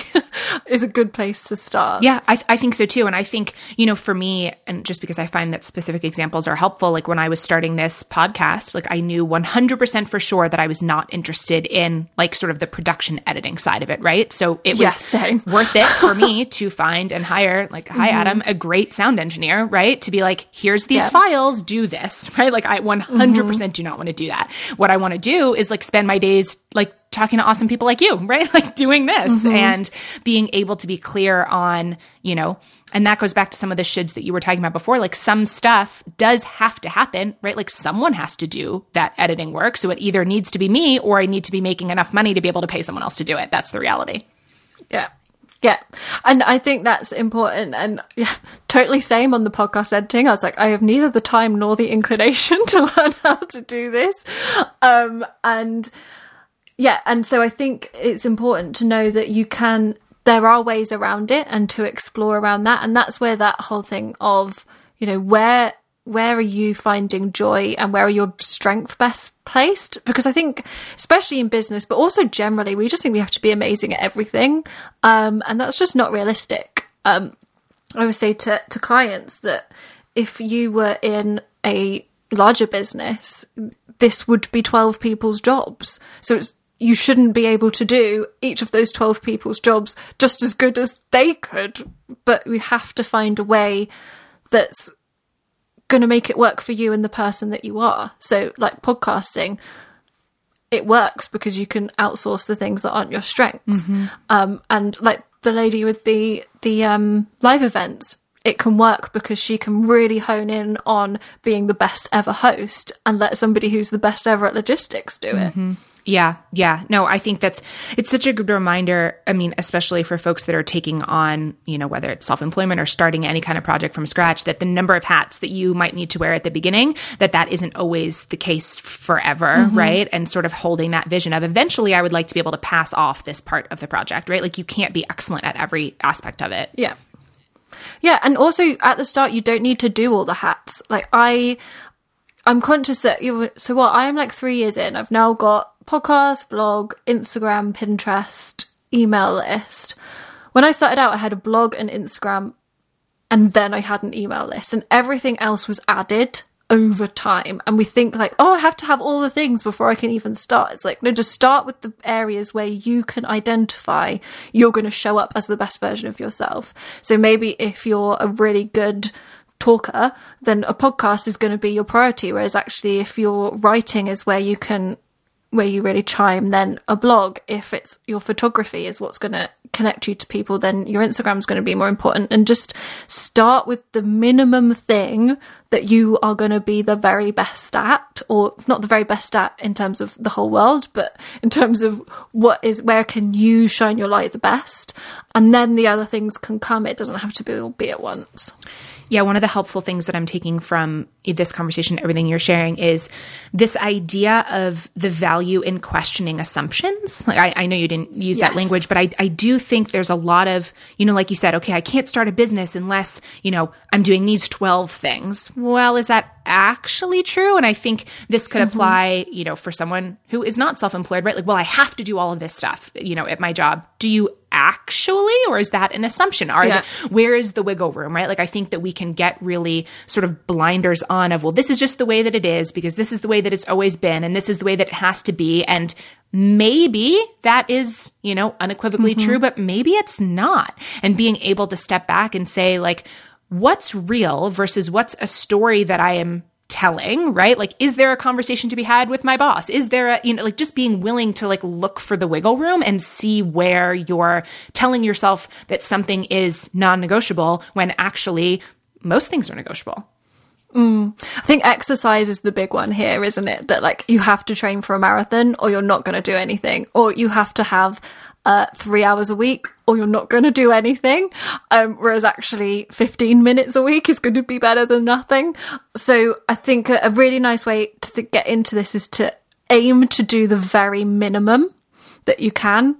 and then and just as a kind of experiment because we are all conditioned that we must always be striving to do our best and to do the most we possibly can was actually if we just turn that around be like right what's the least i can do that's still going to be viable that's still going to make this worthwhile? Like what does that actually look like? And is that still better than doing nothing? And the answer is almost always yes. Mm-hmm. Yeah, that's that has been. Um, I, I, said a while back that I've been sort of reevaluating social media and Instagram in particular, and one of the questions that I am using is exactly what you just said. Like, what's sort of the minimum viable output here, right? Like, what am I looking yeah. to get from this, and like, what's the whether it's time spent or amount posting or amount of good conversations in DMs, right? Like, what what is the input level and the focus and the attention and the energy that feels really fulfilling and good and is meeting my aims and then sort of what's the the drop off point or the point of diminishing returns where you know like I I think that we sometimes especially those of us who are raised to be very achievement and goal oriented you know in school and in our families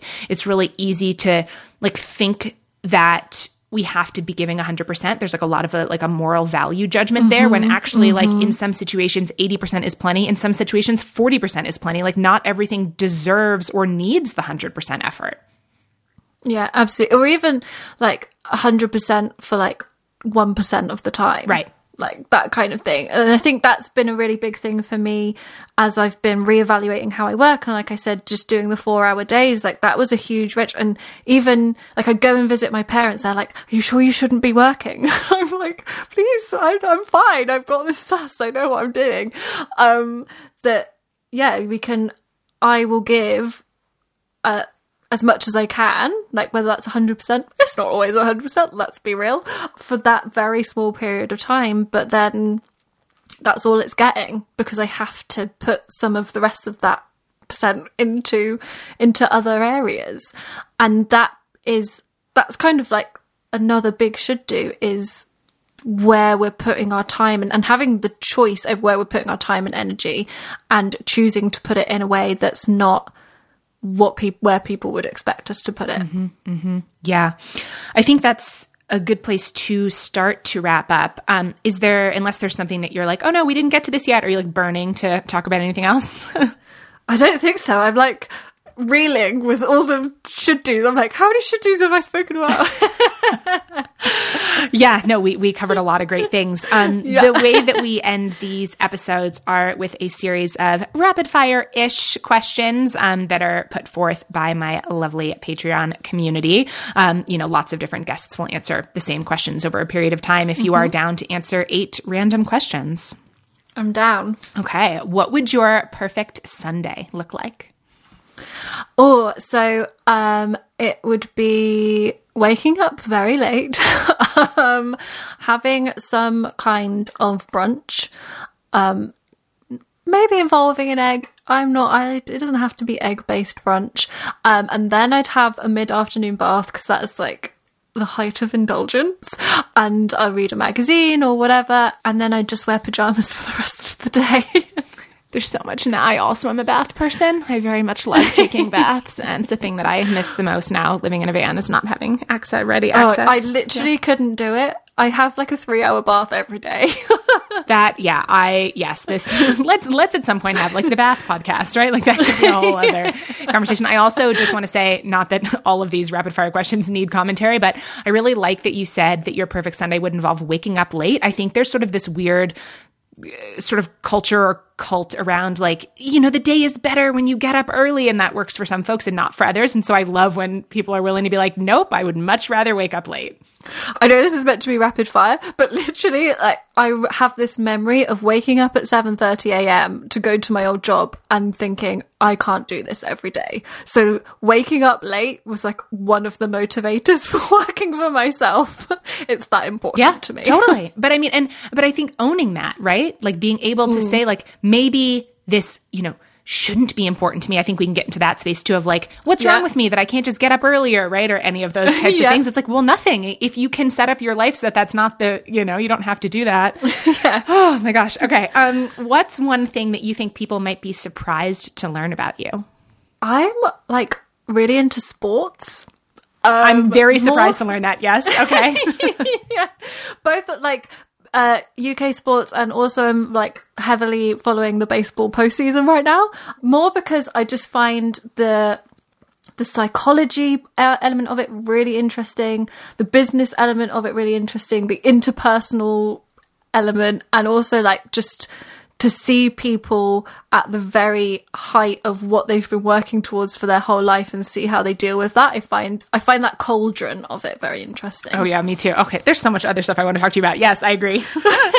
um, who's one person who you recently have loved following their work, whether it's social media or a podcast, or who's someone that you think that we should check out? Uh, I've really got into Kate Northrup's work recently. She's released her book Do Less, which has a subtitle about busy moms, but that's she says that's a marketing thing. But she is really about connecting work with natural cycles and how we only go between like development and output and we don't allow ourselves to kind of go fallow and have seasons of not doing work and having she calls it the fertile void and that was something that I found really interesting and to start thinking about how the way that I work and run my business and how that syncs up with more natural cycles. Sure. I mean, unchecked late stage capitalism doesn't want you to have fallow times, yeah. right? yeah. Um, so, since you are a fellow podcast host, um, next question I have to ask What's the one show that you feel like you drop everything to listen to when a new episode comes out, if there is one? Uh, it's Being Boss. Mm, I love that um, show too. I, yeah. yeah, I've listened when I was working right at the I had a three month notice period at my old job and I was like doing data entry on a website basically and I listened to like hours upon hours of being boss during that time so it's like I feel ve- I think I've listened to like every episode so many times and I just yeah I it feels like more than a podcast in a lot of ways it is like uh, a real kind of defining voice that's always been throughout the the back of my business. Mm, yeah, I love that. I was a guest on that show some years ago, and yeah, I really like mm. the work that they're doing. What's one habit change that you've made in your life, um, let's say in the last couple years, that's had a big impact? Um, habit. Habit's a funny word. Um, because I guess it's more of a mindset, but I had a habit of just discounting things be like, oh, that's not for me. I can't mm. do that. Yeah. And, and absolutely no reason for it. Um, so to start to challenge that and be like, okay, well, why not? Or, well, maybe this actually isn't about you, or maybe this isn't your fault, or maybe you can do that. Um, that's a habit that I've started to form is to to question that voice and to do the opposite of it quite a lot. Yeah, I've been thinking about that, you know, f- uh, for years about the value of not being so caged in with your identity. Like I'm not someone who you know, X. Like yeah. maybe that's true for certain things, right? Like, yes, it's good to have values and like know where the things that are absolutely out of integrity mm-hmm. for you mm-hmm. are, right? I'm not really talking about that, but I do that too with activities of, well, that's not for me because, well, but I've never tried it actually, right? Like maybe it is yeah. for me. And just sort of like relaxing on that a little bit has been helpful. Yeah. What's something that you know helps you when you're feeling particularly stressed or overwhelmed? Ooh, um, stopping. Uh, just rather that I've you know spent enough hours staring at a blank computer screen, like hating myself, um, to know that that actually doesn't do any good.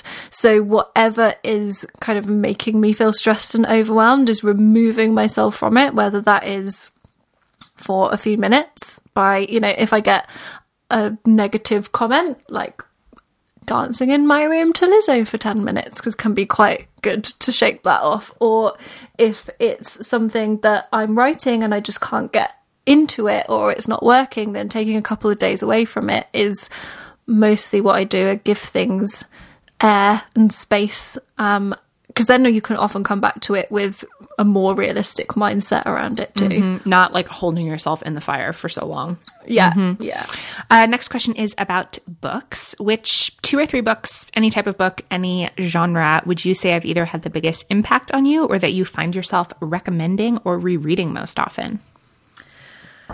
I found I was dreading this question um, because I um have it's not like a lot of books that I kind of have that relationship with. Um, lo- I think a lot of that is because in my space you get I think a lot of books are kind of out of date before they're even finished, and because they have to reach a really broad audience, they're like a little bit too broad. And I'd actually rather listen to them talk about their thoughts around a subject.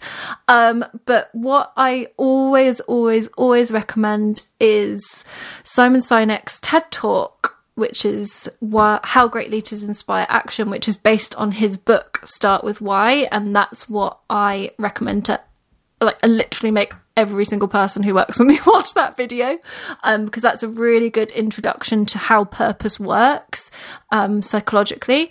Um, and so other than that i'm also really as i said enjoying kate northrup's book which i'm listening to on audible um, and also she has a podcast episode where she goes really into all the stuff that she's learned since she wrote the book which is really interesting um, and other than that, just like Jane Eyre. Jane Eyre, I like read at school, and that's like it. Kind of always is the thing that comes back into my head is like either quoting it or thinking about the situation from it. Um, similarly, the works of Shakespeare, I'm always like, oh, that's like in that play because uh, I did English and had to read. Well, had enjoyed reading all the works of Shakespeare. So very often they kind of filter in with like a quote will pop into my head to describe a situation. Yeah, I, I love that. I love the range of those recommendations. Um, it's it's funny that you say that you were dreading the question. I feel like you know, also not everyone is like a really avid reader, and that's also totally fine. But I think mm like this question in general can sort of sometimes bring up for people what we were talking about before of the like needing to be impressive. Like, I have to have such a good recommendation, or, yeah. you know, when actually it's, you know, like how many times have I read like Twilight? A lot of times. Do you know what I mean? Like, it's, it's like the yeah. honest answer is always, you know, if the answer is it's actually not a book, but it's this TED talk, like that's just as valuable. mm. I was like imagining all the listeners like, boo we want books. I'm sorry. It's funny. That's like one of the only questions that I ask everyone. And that's totally a selfish thing because I am a very avid reader, but I tend to get stuck in um, like genre ruts. And so it's really been helpful for yeah. me to get like, it's totally selfish. Like I just want recommendations from people of things, you know, like I'm familiar with Kate Northrup's work, but I haven't read that book. So I'm like, okay, cool. Now that's something to go see if they have at my library. And it just like mm. I, because of the range of folks that I talk to, I find it's really nice to get recommendations. So um, the last question then if you could leave our community of the listeners with one call to action, what would it be? Maybe a question to ask themselves or a small action to take? Yeah, so I think it would be to take a broad view of your life, your work, your business, whatever you, you have, and to look at all the, the elements of the things that you're doing and that take up your time and ask yourself, am I what is my intention behind this? And am I doing it because it's something I think I should? Or is it something that I really know what I want to get out of it? And just to kind of go through the elements like that and just see what you find. Mm. Um, and if that's something that you want to make a change on. Yeah, I love that. What's the best place for people to find you and say hi? Do you have a favorite way to connect with new folks? Um, you can come to Instagram where I'm at Simple and Season. I go through like waves of being really good at replying and waves of being really bad at replying. um, so otherwise, if you don't get me there, you can uh, send me an email, which is Kayte, K-A-Y-T-E at simpleandseason.com and my website is simpleandseason.com. And I will put links to all of that in the show notes for everyone. Um, Kayte, thank you so much. Thanks so much for having me. And that's our show for today. Thanks so much for listening and for being part of the Real Talk Radio family. Speaking of the Real Talk Radio family, I want to give a huge shout out to Adam Day, my producer and sound engineer. Adam is the best. He created the music for the show and he makes everything work and flow and sound way better than I ever could. You can find him and his music and his sound editing work at adamday.net. And as I said way back at the top of the episode, this is a 100% listener supported show. The show is made possible by awesome people like Heidi. Hi, Heidi. Hi, Nicole. So, we're going to do a hopefully fun little round of rapid fire questions if you're ready. I am so ready. what are you totally obsessed with these days? Oh boy. Um, not gonna lie, I've mostly been obsessed with finding new music lately. Uh, I've been on kind of like a soft indie rock kick. I don't know if it's because it's fall here or just it's nice and soothing, but uh, I've been obsessed with finding new songs and like kind of finding songs that fit how I'm feeling. Yeah, I love that. This is going to sound like maybe a little bit wild, but I only recently um, joined slash signed up for Spotify, like the the latest late adopter ever of things, um, and it's really great. Surprise to no one, and so yeah, I am also on the hunt for new good music. Yeah, I love Spotify. It actually gave me my new favorite song, which is called "Love Myself" by Olivia O'Brien if you ever need like a good pump up song. That's, Always. That's okay. I will look that up after we're done. Yes. Thank you for the tip. um, what's something intentional that you're doing this year when it comes to your money?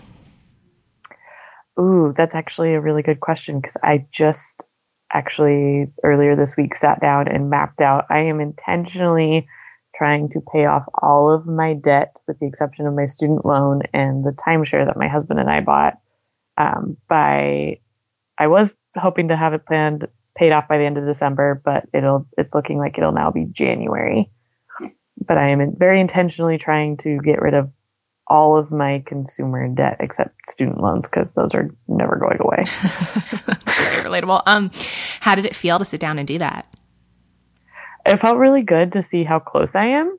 Um, just to kind of map it out and play around with, well, if I put this much extra money towards it, oh, I'll be done this early, or it's um, one of the few things I've enjoyed getting out of my uh, managerial finance class I'm in right now. So was learning how to do this all in Excel.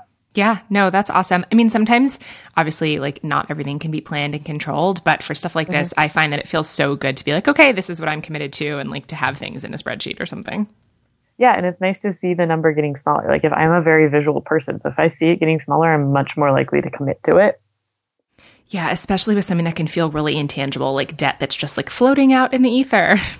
Mm-hmm. Yep. My next plan, uh, I am gearing myself up for this, is to do the same thing with my student loans.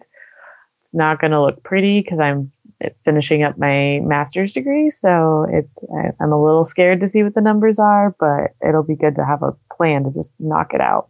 Yeah, hell yeah. What's one thing that's going really well in your life lately? What are you kicking ass at right now?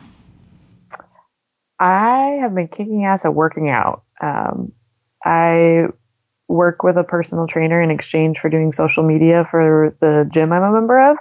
And I don't know what it is lately, but we've just kicked the workouts into high gear. And I just did a 5K yesterday and I did one last weekend, walking most of them. I tried to run and still not a runner, but I just feel like I'm just knocking it out of the park of getting back into fitness in a healthy way. I've done it before where it was unhealthily done. Like I was using it to get rid of stress from a job that I was miserable in to the point where it was almost, almost dangerous to my health. I mean, I was still eating and stuff, but I lost a lot of weight in a very short amount of time and it was not in a good way. But lately it's just been a lot more about getting stronger and focusing more on how it makes me feel instead of worrying about how I look to other people or anything like that. Yeah, good for you. That sounds great. What's something small that makes you feel loved and cared for? This is a, ironically, this is happening right now. My cat is sitting on my lap and she is very much my, my husband's cat. She is a daddy's girl through and through, but right now she is curled up on my lap, purring and just snuggling and just knowing that she actually, you know, admits admits that I'm here. That's a nice little thing. I know one of the nice things about cats is like since they are kind of stingy with their cuddling, like when it does happen, I'm just like, "Oh my god, this is the best." I know, and I never want to move. I'm like, "Nope, I can't I can't get up and do anything right now. The cat is just bestowing her love on me. I am I am here." Yeah, you're cat trapped. Exactly. Mm-hmm. Yeah, very com- completely relatable. The kind of cat trap where like you have to text someone else in the house to like bring you anything that you need because you have the cat.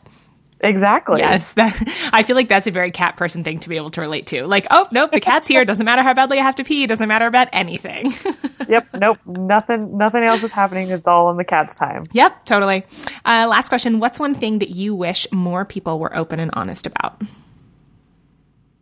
Um, there's actually two things. One is I wish people were more open and honest about like marriage and how relationships are before you get into one.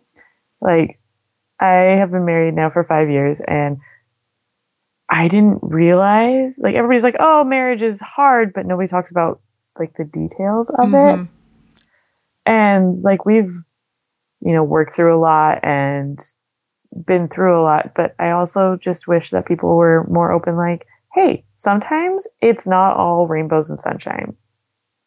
And then I also wish people were more open about money. Like, mm-hmm we have like everybody talks general about it. Like it's still like it's like that last taboo is talking about actual numbers when it comes to money. Yeah, yeah, I think so too. I mean, I find myself so curious about like like you said specific details of things. Um, I think marriage and money are both things that are often talked about like on the surface, um, mm-hmm. right? Like you said, like relationships take work, right? Or you know, kind of surface level cliche things about money. And yeah, yeah, I agree. I'm always really grateful when people are willing to get, you know specific yeah and like i said i'm a very visual person so if you are very vague about money like oh yeah this is i don't know just like you don't give me an actual dollar amount you're like oh it's sort of expensive i'm like well what does that mean to you because that means something completely different me that, to me than it does to you and so it's just i don't know i guess I just really like details. Mm-hmm. I'm a very nosy person. I mean, same, really, right? oh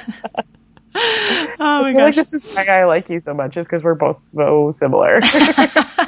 Because we're both like insufferably nosy. Yes, it's great. Um, so you're a member of our Patreon community, which means that you're one of the people that listeners can thank for making this podcast possible, since you make a small and powerful reoccurring per episode pledge that helps to fund the costs of producing the show and paying the guests. And I would love for you to share why you decided to support the show. Sure. Um, well, as you know, Nicole, I've been a big fan of yours for years now. um, I I think I found your blog back in like 2010, um, and I've always just loved your work because you're so honest and open, and it's always interesting. Um, and then a few years ago, when you did the Patreon model, you first came out with the the eight dollars per eight episode season, and I was like, okay, that I that I can afford again trying to manage paying off my debt at the same time. And then when you switched to this model, it made it even easier for me to go up a tier and finally get to do the cool things like the Google Hangouts. And uh, I finally figured out how to actually log into Patreon and see all the stuff you've been posting. um, and I just, I love the show. My I've noticed that like my interests have evolved. Like when you first, I think I did an outro with you a couple years ago, and the first time I was all about the athlete episodes. Like that was when I was in my scary workout phase, and so I was all I cared about was the athlete episodes. And now I'm looking into starting my own business, and so I'm really like paying attention to the entrepreneur episodes and like taking notes, and it's just I like I said, I'm a very naturally nosy person, and I feel like yours is one of the very few podcasts that really digs in there and gets to details, and it just makes me so happy.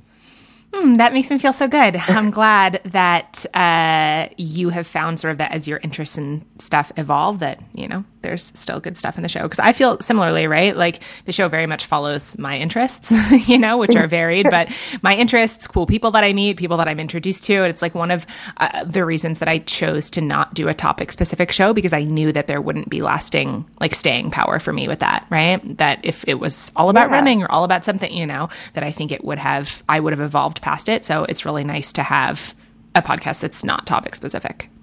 Yeah, and it makes it more relatable. Like some episodes you may not relate to, but uh, for the most part, I have gotten something out of almost every episode mm-hmm. I've listened to, and it's just I I only listen to podcasts in the car. It's weird. I can only listen to podcasts and audiobooks when I'm in my car driving somewhere by myself, and so it just it makes me feel like I'm learning things on my way to and from my job that isn't exactly the light of my life, but it pays the bills. And uh, it just it puts me in a good mood to hear about other people and maybe I'm not quite alone in Mm-hmm. my feeling of the daily blah. Yeah, totally. Well, I'm glad that I get to keep you company in the car. That's fun. I always like knowing where people listen. Um, do you want to share where you live and a social media link or something if folks want to say hi? Sure. Um, I live in Oregon. I am just outside of the state capital, a very small town. Very few people have heard of it. Um, and as for social media, I am on Twitter and Instagram. My, I actually have four Instagram accounts because I'm wackadoodle like that. Um, so my private one is at Hydwella, and my other three. So I have one that's mostly for like fitness and athletes. It's um, Hydwella Moves. And then I have one that's all about gluten free eating because I am celiac. And so I follow all my favorite celiac bloggers and nutrition tips at um, Hydwella Eats. And then I have one that is all about books because I am a diehard book nerd. And it is Hydwella Hits the Books. And then over on Twitter, I'm just Hydwella. I did not know you had that many different accounts. Uh, I so it actually kind of came from listening to like you and Laura Jane Williams and several other people talk about curating your account. And so I realized that I was following so many accounts that I wasn't seeing half of the people I wanted to see their posts. So I split it out. First I did the the book one because my friend and I actually did a book blog for a little less than a year and then realized neither one of us were very good at keeping up on reviews, but um and then I did the the moves one after the fitness one after my friend is uh, very into the natural movement and parkour, and they had a challenge and your account had to be public, so I just made a new public account for that one. And then it kind of just evolved into I realized I was not seeing everything on one account, so I figured I'd just make the celiac account as well. Yeah, why not solve your own problem, right? Like there's lots of different Yep. ways to do it. I love it. Um, and to everyone listening, if you love the podcast, if you want to help keep it going, if you want lots of bonus content plus other fun opportunities and extras, just go to patreon.com slash Nicole Antoinette to make your pledge of $1 or more per episode. Your support is what allows the show to continue. And I'm super grateful for that. And I can't wait to get to know you better once you've joined our community. So until then or until next time, here's a big virtual hug and a reminder that we're all just doing the best we can. And no matter what, we're in this together.